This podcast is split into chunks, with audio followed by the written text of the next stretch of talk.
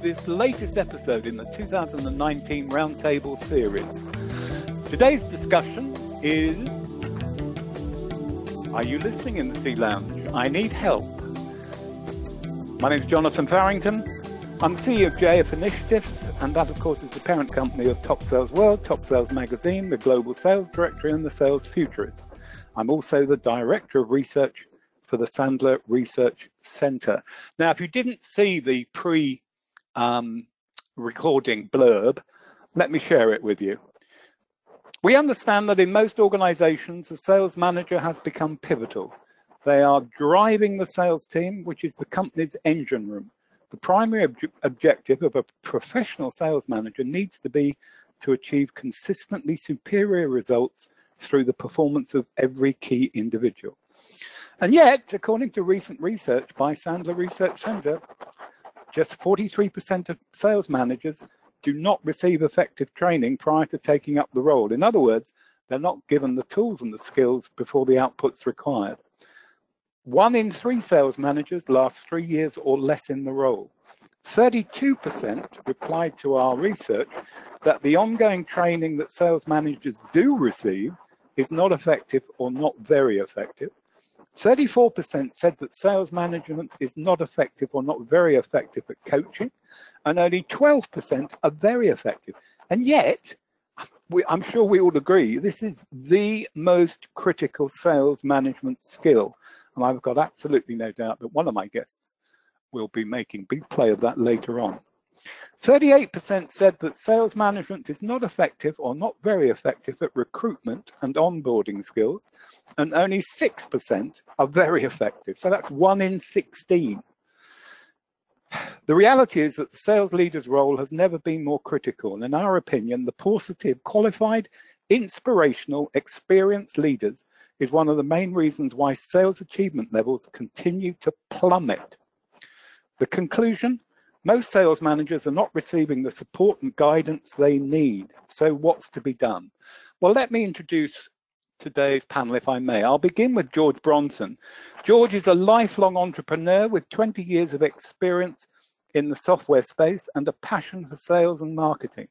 With the life motto, don't settle for mainstream, George is always looking for new ways to achieve improved business results using innovative software, skills, and processes. He shares his thoughts on the award-winning blog Art and Science of Complex Sales.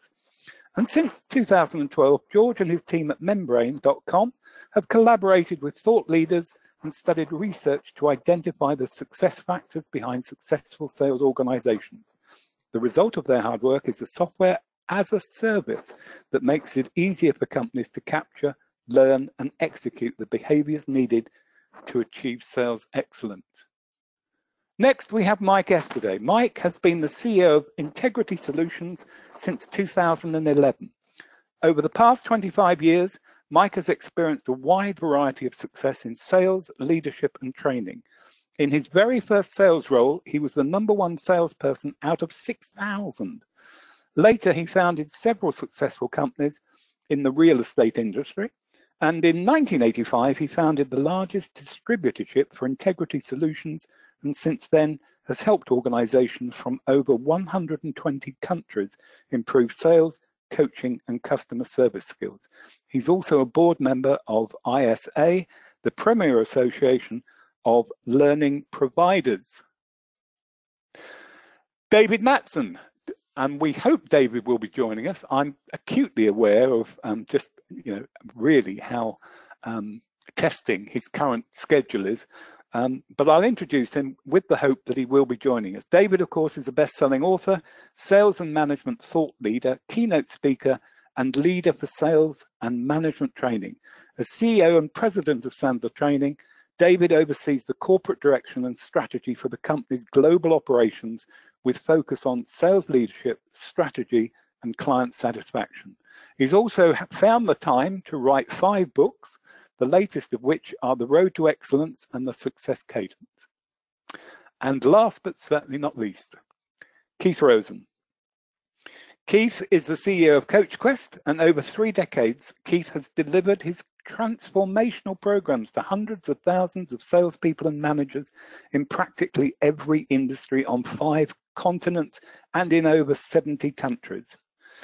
Keith has written several bestsellers, including Own Your Day, the globally acclaimed Coaching Salespeople into Sales Champions, which was winner of five International Best Book Awards and the number one best-selling sales management coaching book on Amazon for the last seven consecutive years. His most recent book, Sales Leadership, The Essential Leadership Framework to Coach Sales Champions, Inspire Excellence and Exceed Your Business Goals, was named the 2018 Top Sales Book of the Year. Gentlemen, welcome. There they all are. Okay, so this is a hot topic. Um, as you all know, you've been on panels um, throughout 2019.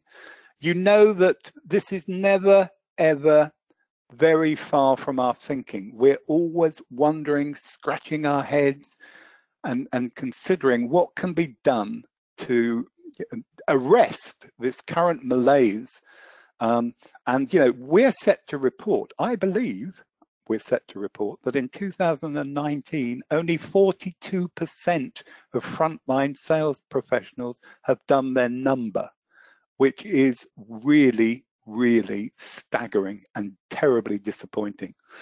So I'm going to start with you, Mike, because what we're going to focus on today is it, there's no absolutely no point in us continually haranguing sales managers. We've got to understand what they need, and, and certainly over at Sandler Research Center, you know, the team.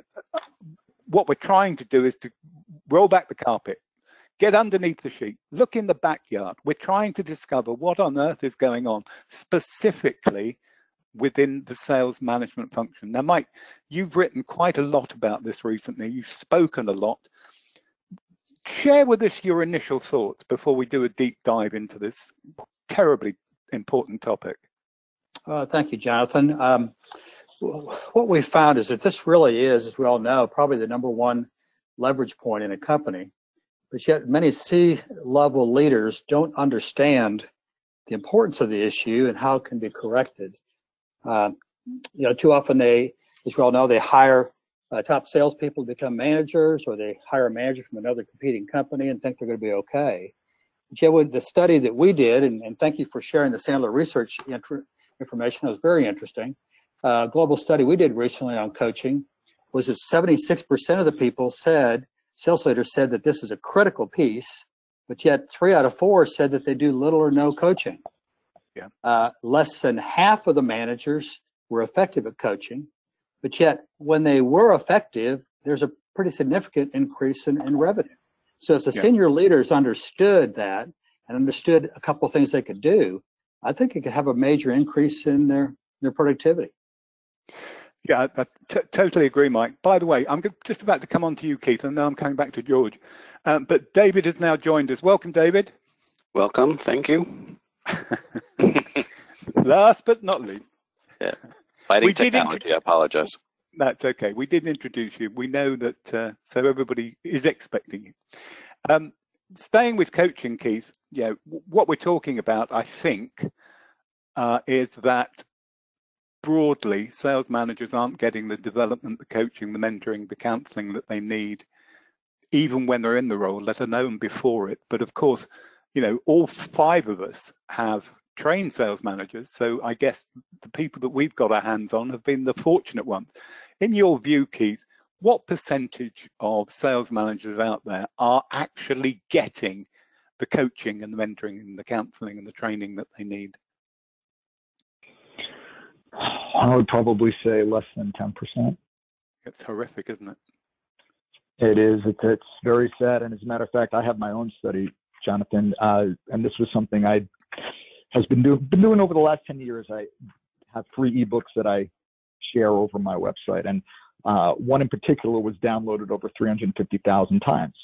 And in the download request form, there's only one required question. And the question is Do your sales and management teams consistently use an effective coaching framework that creates a healthy, top performing culture and win more sales? 88% of people said no.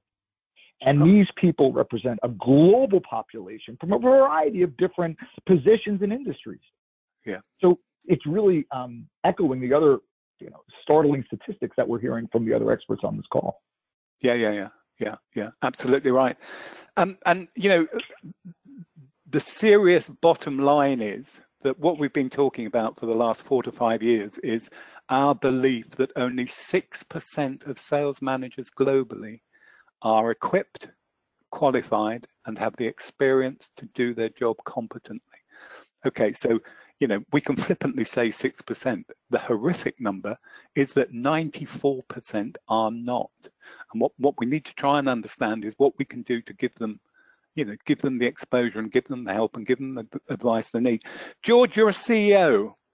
Um, how much, in your opinion, how much um, responsibility does the C Lounge have for ensuring that the sales management function is capable and performing at optimum levels? Well, they have the ultimate responsibility, don't they? So yeah, a huge yeah. responsibility.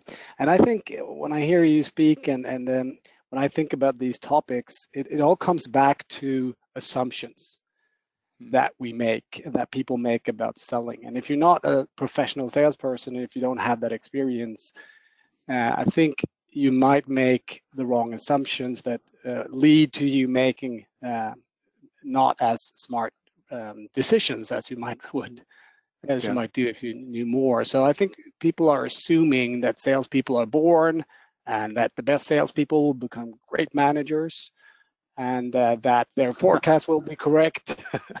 yeah. Uh, so there's so many assumptions I think that uh, that are dangerous and in the way when it comes to these things. And those just lead to all these other symptoms and problems that we're seeing.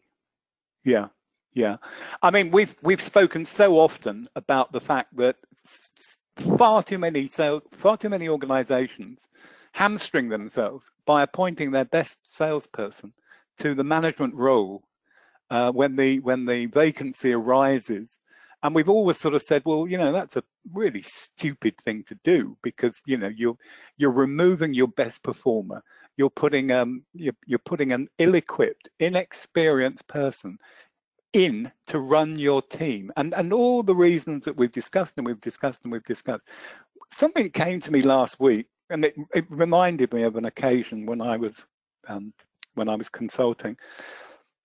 How much is it the case that quite often the VP of sales or whoever is responsible, maybe in the C Lounge, for um, promoting the salesperson into sales manager, how much do we feel that often there's a gun to the head? So the salesperson says, well, if you don't appoint me, um, I'll leave and I'll go to a competitor. Have you encountered that, David? Absolutely. I think, you know, in the in the career path, we sometimes we assume that we want to be in that management role uh, because that's the next step in my career. Uh, most salespeople have come to the conclusion if they're doing quite well and they're making, you know, they're successful, and making a lot of money, that they don't want to be in management. But, but I think, you know, if you're in that that frame of mind that that is something that you would love to do in today's job market, it's easy for you to jump from one to another, which I think compounds the problem because you've got a lot of ineffective future managers or sales leaders now that are jumping from one company to another and you really don't know what you're inheriting on the receiving end. But when you've got a top rep who's bringing x amount of dollars of revenue into your company saying hey there's an opening uh, and i want it or you know you've basically told me that i have no spot here in the future so therefore i am leaving we sometimes make a short-term decision. Like it can't yeah. be any worse than what was here before, right? I mean, so this person's actually successful.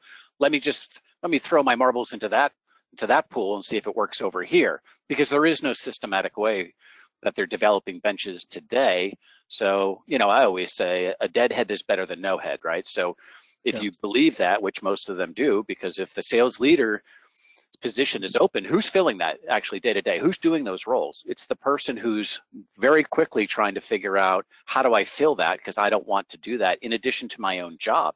So it almost feeds into the insanity. Yeah, yeah, yeah, absolutely.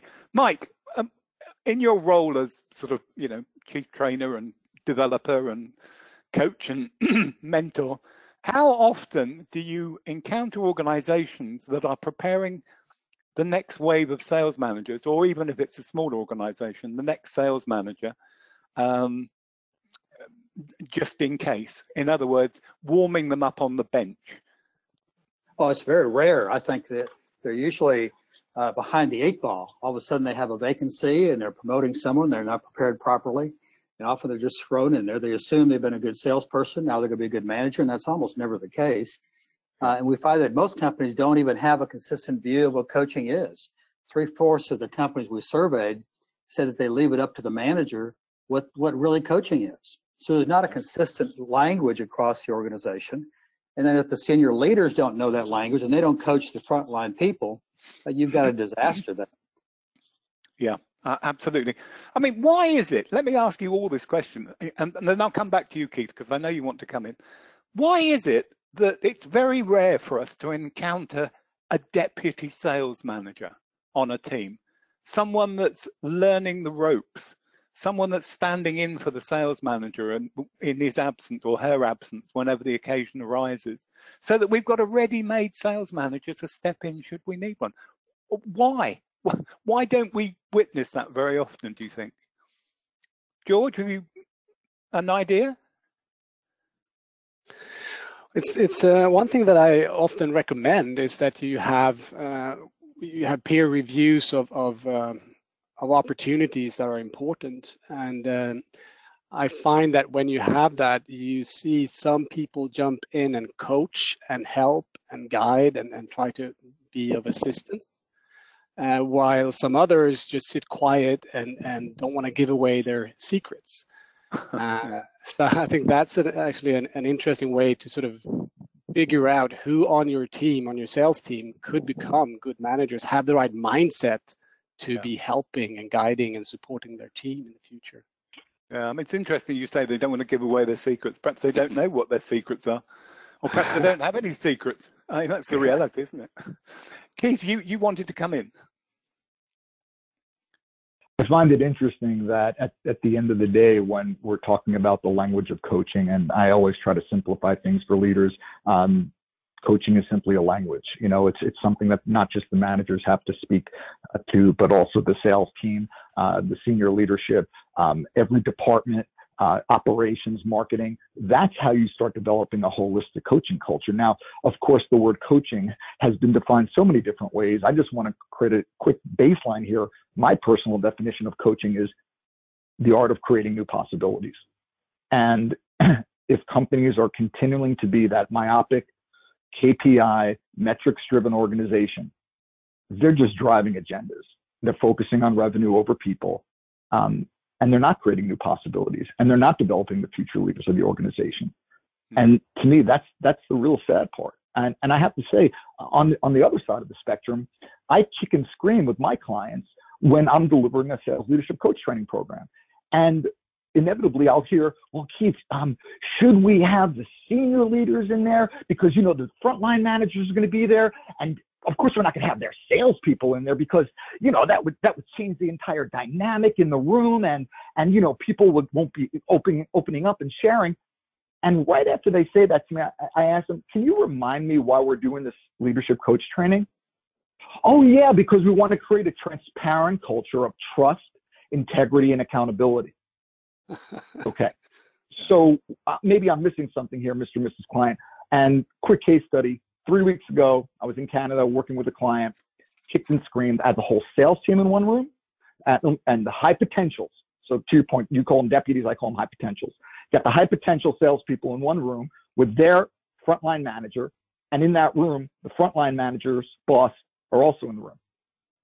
And at the end of two days, when we're going around listening to feedback, every single person, especially the salespeople, looked around and said, Thank you for including me.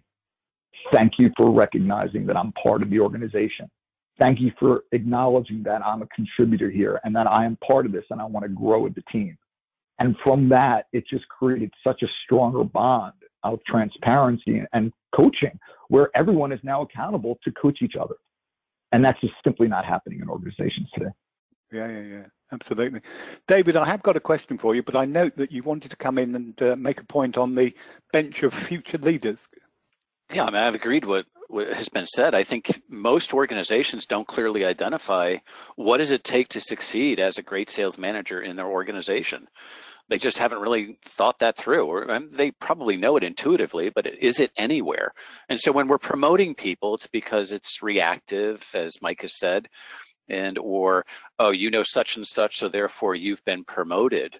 But if it was completely transparent, and here are the, the skills and experiences that you're going to need to be a sales leader within our organization, that does a couple different things. That allows the individual who does want to make that career track the ability for them to, on their own, whether it's invest time or money, and to figure out how can I improve my skills in those particular areas that have been identified.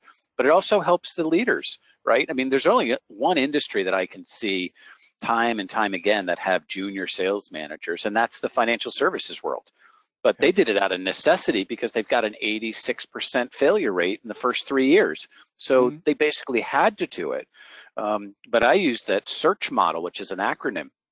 I think if companies can say S is for skills, what skills would that sales leader need in order to be 100% successful? What are the experiences that they should bring into the job? Which means that I could help build that if they're salespeople or coming from a different group. And what's the mindset? A is attitude. What's the mindset that they should be having? R is results. So what results should they have in their present job that would say, hey, look, that's going to be transferable over to sales leaders. C, cognitive skills, and H is habits. But if you would just create, this is the list of whether it's competencies and results and habits that you need in order to succeed in that job. Once I'm hired, I'm assuming we all know this. We've been on, you know, we've been on this topic for you know different roundtables that we're not going to get the support that I could at least self-diagnose some of the areas that I need to improve upon as I move forward versus, hey, I'm doing the best I can and I'm learning on the job. I think that's that's unfortunate, but that's what I see. Yeah, yeah, absolutely right. Um, okay, I'll, I'll come back to you, Dave. Um, I want to go to Mike. Mike, when I was sort of um, heading up sales teams, either as VP sales or sales manager, one thing I learned very early on was uh, apart from the sort of, you know, the annual appraisal, which I always found quite numbing, and it was very difficult to create a motivational environment simply from that. I would always insist on the entire sales team being profiled annually as well. And the reason I did that is so that I could be completely up to date with their motivators because I wanted to know what really what was motivating each single one of them so that so that I could hopefully coach them to optimum performance levels. And you know what we've been talking about is having a deputy sales manager on the bench, which is you know I, I just sort of thought is frankly it's just a no-brainer. But equally, you know, what I used to do is I always had a sort of a steady stream of CVs coming in of top sales performers so that I knew that if I lost one of my team or we had to part company with one of them, you know, I, I really, I got, I, I probably got someone, an instant replacement.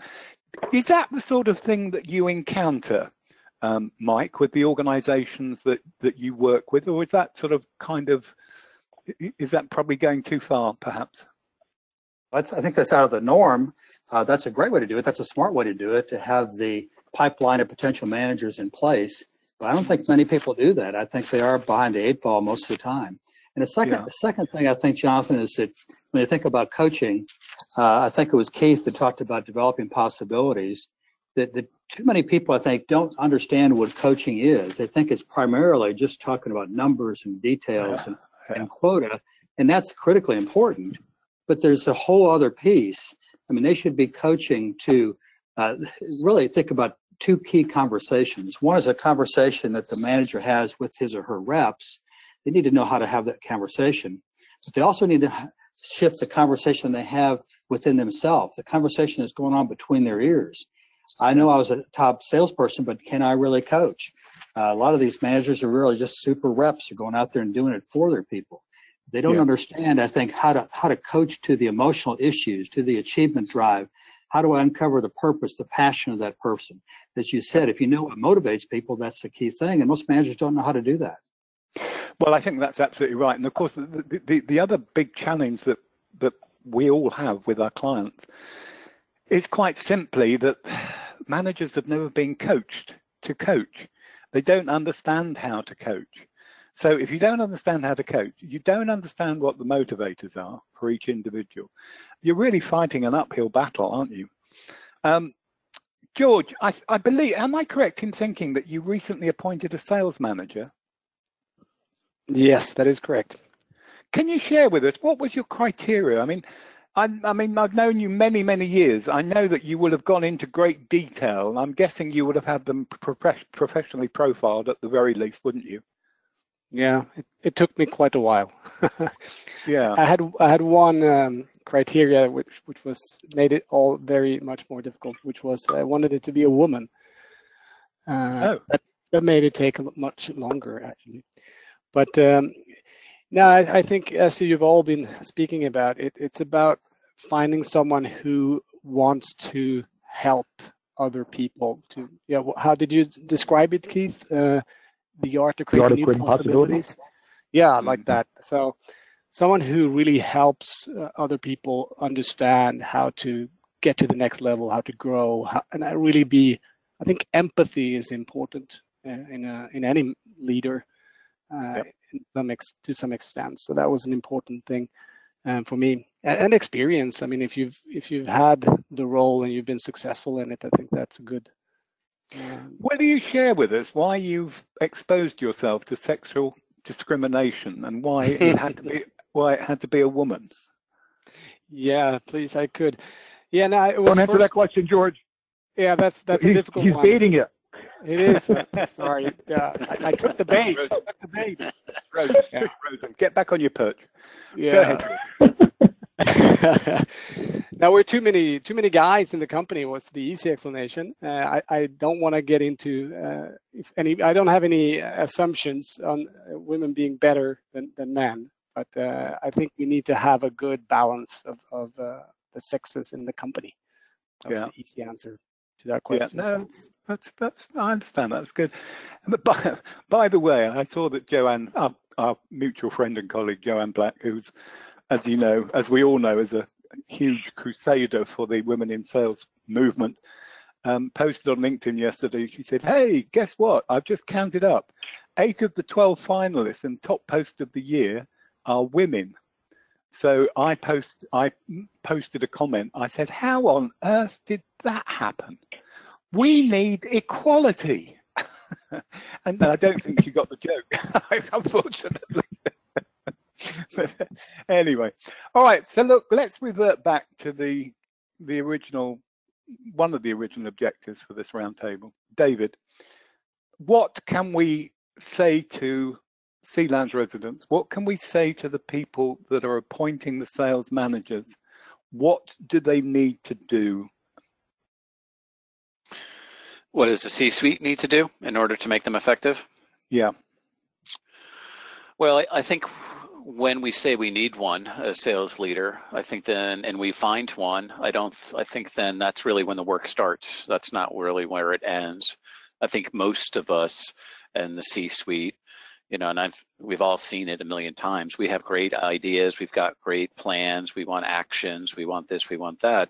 And now we've got a sales leader. And the sales leader, if you really think about what they're doing, unfortunately, in many organizations, they're a jack of all trades they are juggling so many different balls. You know, they're recruiting, they're onboarding, they're coaching. Know, sometimes they're selling. You know, they're training, Salesforce management. The whole the whole thing goes on. And I think that sometimes, if you talk to sales managers and ask them what their number one problem is, you know, you're not going to hear, hey, it's me. But what you will hear often, which is really tied into this, is that they have a time compression problem. They are spending so much time on non-productive things that are being asked for by the corporation, whether it's last minute this, last minute that. And it's really hard to be in the people business these days. They're more in the paper business.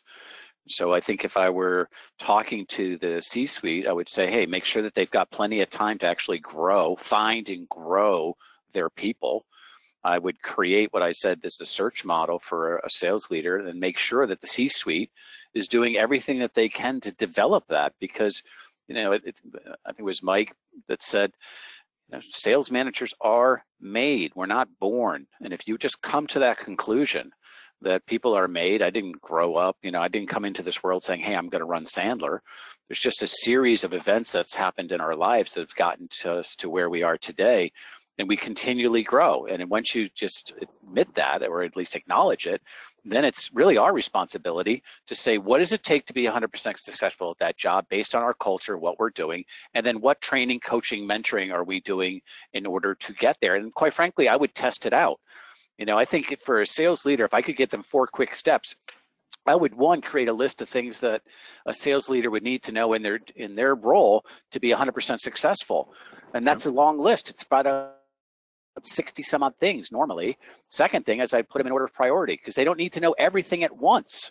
So what hmm. do they need to know as a brand new sales leader in the first 30, 60, 90 days? And then I would give them an example. Hey, if I want you to coach this is what coaching looks like in our organization. Now I know, and Keith will Keith will agree, that's going to be a stretch. They may not have it, but I'm using it as an example. Show them what to do because we learn by imitation and illustration. So give them something to mimic, something to do. Otherwise, they're going to make it up on their own, and you're going to have a ton of different cultures in your organization. And last but not least, I would test it out. So if you do want them to be able to do X, Y, and Z, then say, okay, you know, here's an example of what it should be in our organization. This is how important it is to us. Let me see you do it. And that's yeah. a, just a great opportunity to hold them accountable, but also to continue their training and coaching, which should be never ending. Yeah, yeah, yeah. No, I, I totally agree with you, David. I, I also think that, you know, we, we also have to be fairly cautious that we we don't go overboard and ask them to play it by the book um, we mustn't take away their originality. I, I, I, do firmly believe that, and I'm sure you. I, I know there should be some guidelines, right? Guardrails. Yeah, yeah, right? absolutely. Yeah, yeah, yep. yeah, yeah, totally agree. Mike, you want to come in on this point? I'd be delighted to. Yes, I agree with what Dave is saying. That too often we hear, "Oh, I don't have time to coach." Well, I think that's really kind of a respectable reason or a respectable excuse today. And a lot of leaders are putting too much on people, paperwork and so forth but I think it's an excuse. If people really understood how critical coaching is, and number two, if they were taught how to do it properly and how it would really save time and improve productivity, they'd do more of it. As yeah. far as leaders, I think there's really three things. Number one, they need to understand the financial implications of teaching their people to coach properly. Number two is to have a consistent coaching model, whatever that is for your company, have that across the organization. Number three, probably most important, is for the senior leaders to be coaching the frontline managers. What we found in our research is that when the senior leaders coach the frontline managers, there's a 23% increase in productivity versus the ones that didn't. So simply model, having a system and modeling it and coaching your people and expecting it gets results. Yep. Yeah. Yeah. I couldn't agree more. Keith, um, we we seem to be, well, just hang on a second. Can I say to all of you, do excuse me, can I say to all of you, we're going to try and leave the listeners and the viewers um, with three tips they can take away. So what we're really thinking here is the people that are the, the, sales managers report to, okay, that appointed them, um, that should share the responsibility if the sales manager fails. And note, I'm using the word manager and not leader, and that is deliberate. What advice can we give them to take away? What two or three tips can each of you share with them? So I'll give you some time to think about that. Keith, I'm going to go back to that point about sales managers and sales leaders. Do you not think that we're using the word leader too loosely? I think it, if you look at the overarching word, and I think so many uh, companies they over-engineer. Oh, well, this is a leader, and this is coaching, and this is counseling, and this is a one-on-one. Yeah, mm. and I've heard this, you know, from from from Dave and Mike and, and, and George's, you know, at the end of the day, simplify. You know, don't overcomplicate. Coaching is a language. That's it. And you know, as as I've heard some great stats here, is you know, frontline managers also need to coach their senior leadership. And salespeople need to coach their frontline manager. Because when you do that, then all of a sudden the numbers, the revenue, the sales exponentially increase. So it has to be holistically, not just from the top down, but also from the proverbial, you know, floor from the field up. And the other thing is cultural arrogance. There's this, there's this cultural, this company arrogance out there, this corporate arrogance that companies believe that, oh, we have a great culture. Just look at our numbers. Well, companies collapse a great culture with great results. That's not true. These two ideas are mutually exclusive. Now, of course, the results are critical for business success, but you know if you have a great culture, C suite, when you're enjoying the ride, feel your work complements your life, are living your values, and are self motivated to attain your goals at work. That's when you know you have a healthy culture. And just because you're hitting your numbers doesn't mean you have a healthy culture. So I challenge the C suite out there to start gathering some truth, look in the mirror and say, hey, am I truly waking up every morning and asking myself the right question? Or am I asking myself the, hey, what do I need to do and what do my people need to do to achieve their business objectives? When the right question is, what do I need to do to make my people more valuable today than they were yesterday? Yeah, and it's also true, isn't it? When you look at um, uh, the various competitions that go on around globally almost the best companies to work for the best companies to work for in the us the best companies to work for in europe and the uk and it's very interesting that they're also the most successful companies usually. So those two yeah. things do clearly go hand in hand. Okay and, well. and i also i also feel if i could just jump in one other thing if i could before i jump back on my perch jf is uh, companies need to start actually living their vision and company values yeah. because they're not. Yeah. Because for all the values and all the time that companies take and, and, and all these departments take to put together, oh, there, here's our company vision and here are our core values. And it sounds so nice when you read it. Oh, we value, you know, integrity and we value collaboration and we value um, feedback and we value, of course, coaching and and and self accountability and and all these wonderful things until the scorecard and the KPIs are in front of you, and all that stuff gets thrown out the window. Yeah, so yeah, yeah. it's not just an exercise in writing it down. Companies need to start living the actual values that they want their people to live. Yes, but the the, the, the, the people, it's absolutely imperative that the people understand what the values are and they understand their part, the part that they have to play within that overall culture to make that culture successful. And too often, you know, it simply isn't siphoned down. Um, and and I think that's one of the big challenges. I think the the and that's what and that's Jeff, and that's why I say it, it siphons down because that's actually not where you create the, the vision and the values. You don't start it at the top. You start it with the people who are out there in the field. You get every single person involved. Every single person has a fingerprint on, hey, these are the core values that are important to me. Hey, this is the company that I want to work for, and here's the vision that I see for this organization. Mm-hmm. That's the way you create a holistic culture where everyone now is part of that same unified goal and vision. Yeah, I agree. It's got to be a shared vision, otherwise it simply won't work. Um, and I think that you know, um, I, I think there's got to be a level of responsibility. The people that are hiring the sales managers, because this is what we're talking about today specifically, the people that are hiring sales managers um, and are responsible for developing them have got to also take responsibility if they fail, because you know if if they appointed them, then you know it, it, you can't just blame the manager. It, it's just not on. Okay, so we're ready to discuss two or three tips that you might want to share. Uh, are you happy to start, George? Yes, of course. Okay. Yeah, I think one thing that that's been missing a bit in, in our discussions is that there needs to be something to coach to, right? Mm. And we can coach the individual, uh, but I think what I see often is missing, and this is a C-suite problem, is the clear vision and strategy and how that ties down to the execution.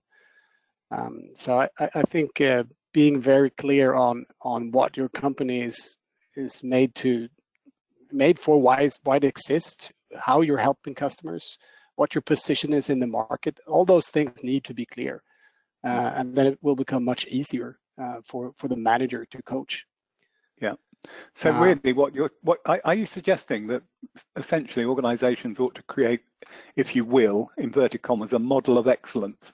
And this is what we're trying to work to yeah way of selling i i, I yeah call the it. way we do things around here yeah yeah i think that's really crucial yep. mm. um, and of course help the managers to enable their people. And I think there we get I get back to the assumptions. We just assume that okay they they used to sell themselves, so they can absolutely do that. But of course there's much more to it, and I see a lot of stinginess there uh, or shortcuts being made. Uh, I've been asking people to look at their tools versus skill development ratio, which is getting completely whacked. Yeah. Uh, people are buying tools for so much money, expecting that to solve all the problems. And of course, mm. it won't because we, we're dealing with people. People have behaviors, and we want to improve the behaviors. And just throwing in some tools is not gonna it's not gonna do that. So we have to focus on enabling the managers to enable their people, I guess. Yeah, absolutely. I mean, and, uh, um, Sorry. Yeah, one more thing I want to throw in there is is I see too little time being spent on really analyzing what works and what does not work. Mm. So win loss analysis, really taking that seriously, so that we know, okay, we win for these reasons, or we lose when we do these things uh, poorly, uh, so that we really learn and then take that back and iterate the strategy, iterate the processes, iterate the, the skills. Uh, yeah. There's too there's too much slowness there. I think we need to be more agile. I think that's a very excuse me. I think that's a very very good point. I mean, it's quite usual for organisations to conduct postmortems when they lose business, but I, I would suspect if I use Pareto again that less than 20% of organisations and sales teams and sales leaders conduct postmortems when they win business and understand what they did right and how can they improve on that rather than becoming complacent. Oh we won the order. We we must have been mm-hmm. perfect. Perfection doesn't exist. Yeah and, and actually do something about it. I think that's where i see people fall down. Sure sure sure. It's it's a point well made. Mike can we bring you in? Uh, yes, I was thinking, it's an outstanding conversation, I think. I was thinking of three things, Jonathan. One is the senior leaders need to make a coaching culture a priority. If that means understand the financial ramifications of that, by coaching culture, I mean up, down, across, that everybody is helping to build each other. Uh, number two is you need to install a simple process. If it's too complicated, people won't do it. It's a simple process you develop yourself. We use an outside source like one of the folks here on the on the call, but to figure out how to help people have the conversation with their reps that is not just about numbers and details, but how do I build people? How do I motivate that person? What's their purpose? Why are they doing this? How does that tie to the company's vision? How do I find out the truth of what's really going on with that person and help him or her improve? And number three is to model it. As a senior leader, if they don't see you modeling this, it's not important. So they need to be a model of, of what they believe. Yeah, that's three very, very good points, Mike. Thank you. Keith, are you able to come in? I am. Uh, of course, as you know, Jonathan, I will try my best to limit it to three. Uh, number one, uh, there is so much talk out there about being a strategic, a strategic thinker, a critical thinker. There's something that's missing. Before you can become a critical thinker and a strategic thinker, you need to become a critical questioner. Because after all, what precedes the answers is the question. The, the right question is what's going to stimulate new thinking and innovation. So number one, managers and leaders and salespeople need to become strategic questioners. Number two, um, managers and leaders, please don't think you could read an article or listen to this uh, wonderful roundtable or read a book on coaching and you can close that book and say, I now know how to coach. All right. And that's when managers and companies are successful in spite of themselves because they think just because they're hitting numbers, they're doing well. And that is not the case. And finally, uh, and this goes back to the greatest uh, myth that that managers permeates in every organization is I don't have time to coach. Well, that's like saying I don't have time to breathe, because if coaching is just a language, if you have time to be the chief problem solver and do everyone else's job for them, and you have time to dole out answers and solutions to your people all day long and do their job, then you have time to ask a question. Choose. Lead with answers or lead with questions. And finally, managers need to take the time to get to know their people.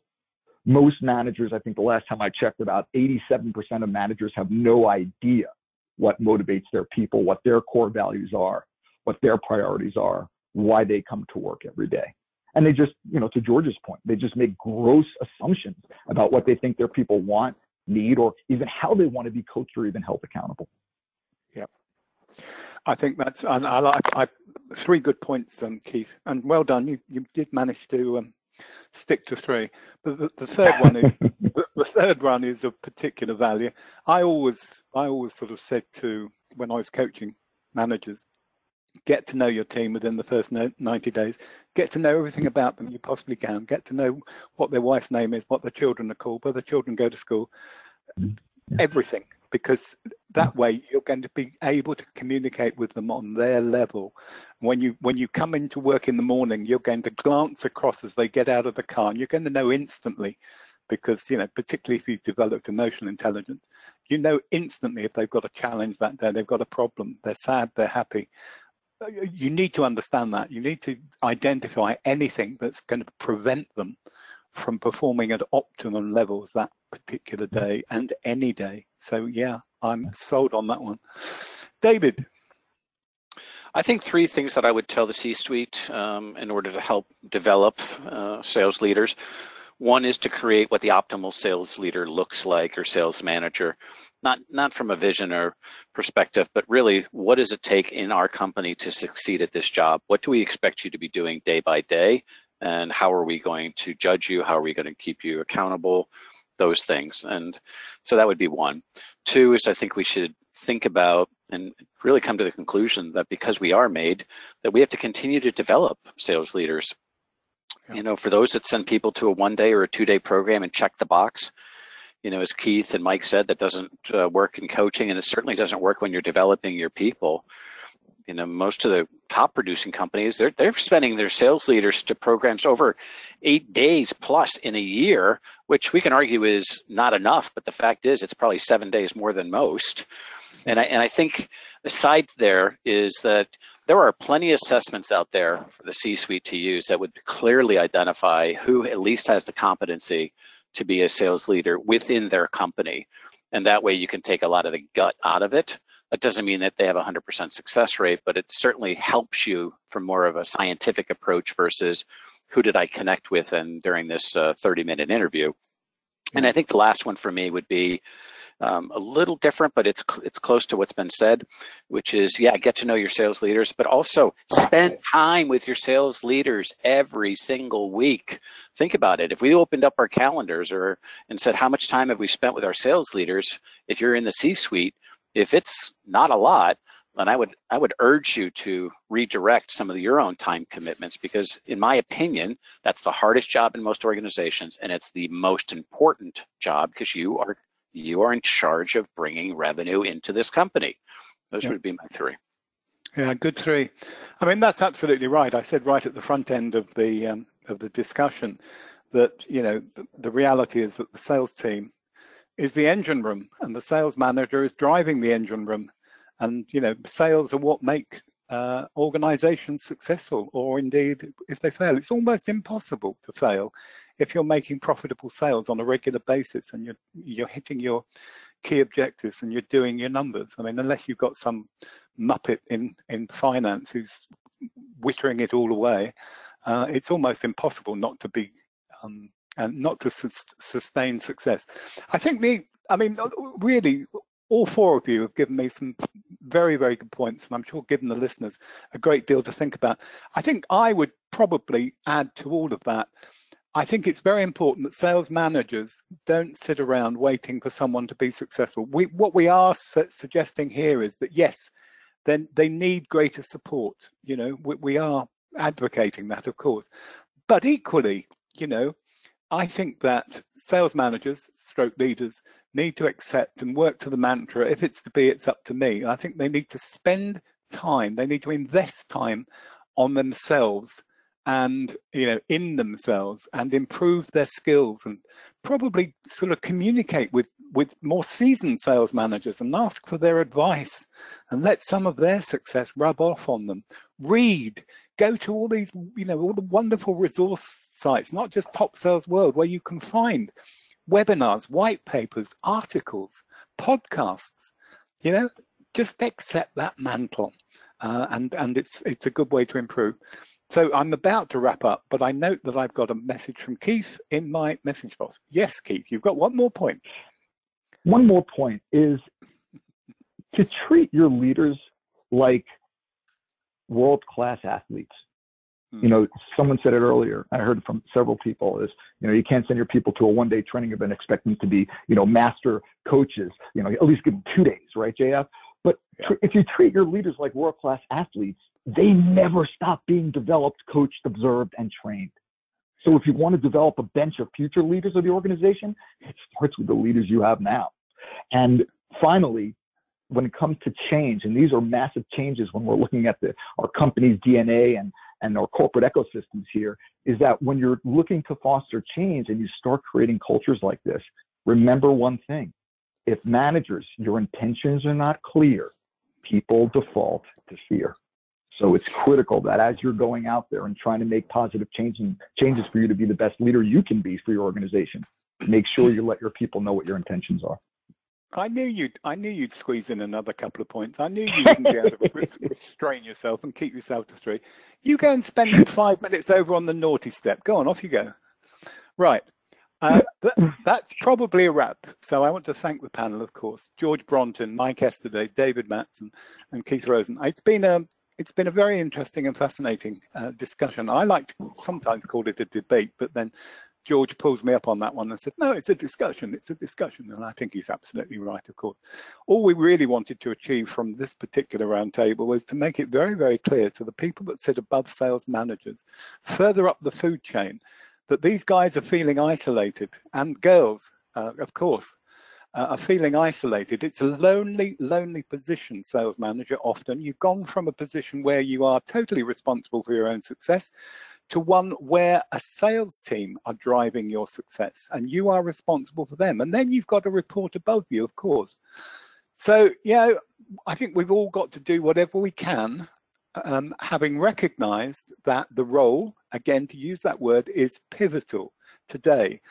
And, you know, when certainly through 2000, through 2019, where we've been completing our research work and we will take that into 2020.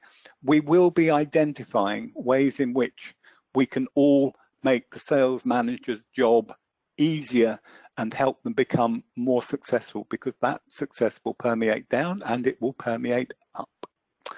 Okay, so gentlemen, thank you very much. Uh, again, it's been a it's been a great discussion. Um, before I let you all go, you should be aware that's not let the panel go, that's let the audience go. Uh, you should be aware that the annual Top Sales Awards uh, is taking place at the moment. Um, we are closed for nominations. Uh, we've named the finalists. You'll find all the details over at Top Sales World. And on January the 7th, we'll be announcing the medalists exclusively in January's Top Sales magazine. We're very grateful to our principal sponsor, uh, Sandler Training, of course. And finally, if you haven't discovered the Sales Futurists yet, I suggest you do. All four members of today's panel are part of the Sales Futurist team. There are only 24 of us. And if you haven't heard the background story on the Sales Futurist, it is quite simply that so many Sea Lounge residents, we're certainly giving them a, a, a an airing today, aren't we? Uh, contacted me over the last two to three years and said, Jonathan, we love Top Sales World. Um, it's full of really interesting information, but we really have to dig around for things, you know, for topics that are interest to us. Yeah, we're, we're looking at sort of digitalization. We're looking at sales enablement. We want to look for customer experience management. Those are the topics that drive our interest. And yes, we can find them over at Top Sales World, but it's more difficult. what we have to wade through is sort of cold calling advice and you know prospect generation and everything else, which is great for our sales team, but not for us. So of course, based on all of that, I then gathered around me 23 good friends, um, all experts in their chosen field, um, and we created the Top Sales Futurists. And we're going to grow that significantly in 2020. So do please, you know, pop over there regularly and keep an eye on what's going on. So that's it. That's the last uh, that's the last real recording of the 2019 Roundtable series. We will be back at the end of January and we've got a full program we will be making a recording every single month through 2020. So, um, and I hope you've enjoyed it. It's been really, really interesting.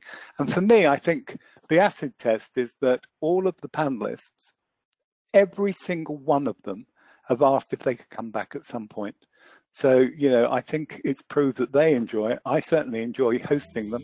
And judging by the number of downloads that the recordings are, are enjoying, uh, then clearly the audience, the listeners and the viewers are enjoying it too. So I guess, you know, uh, that really just leaves me to say thank you for all of your support in 2019. And I'll be here for you with another panel in 2020. Bye bye now. Bye bye.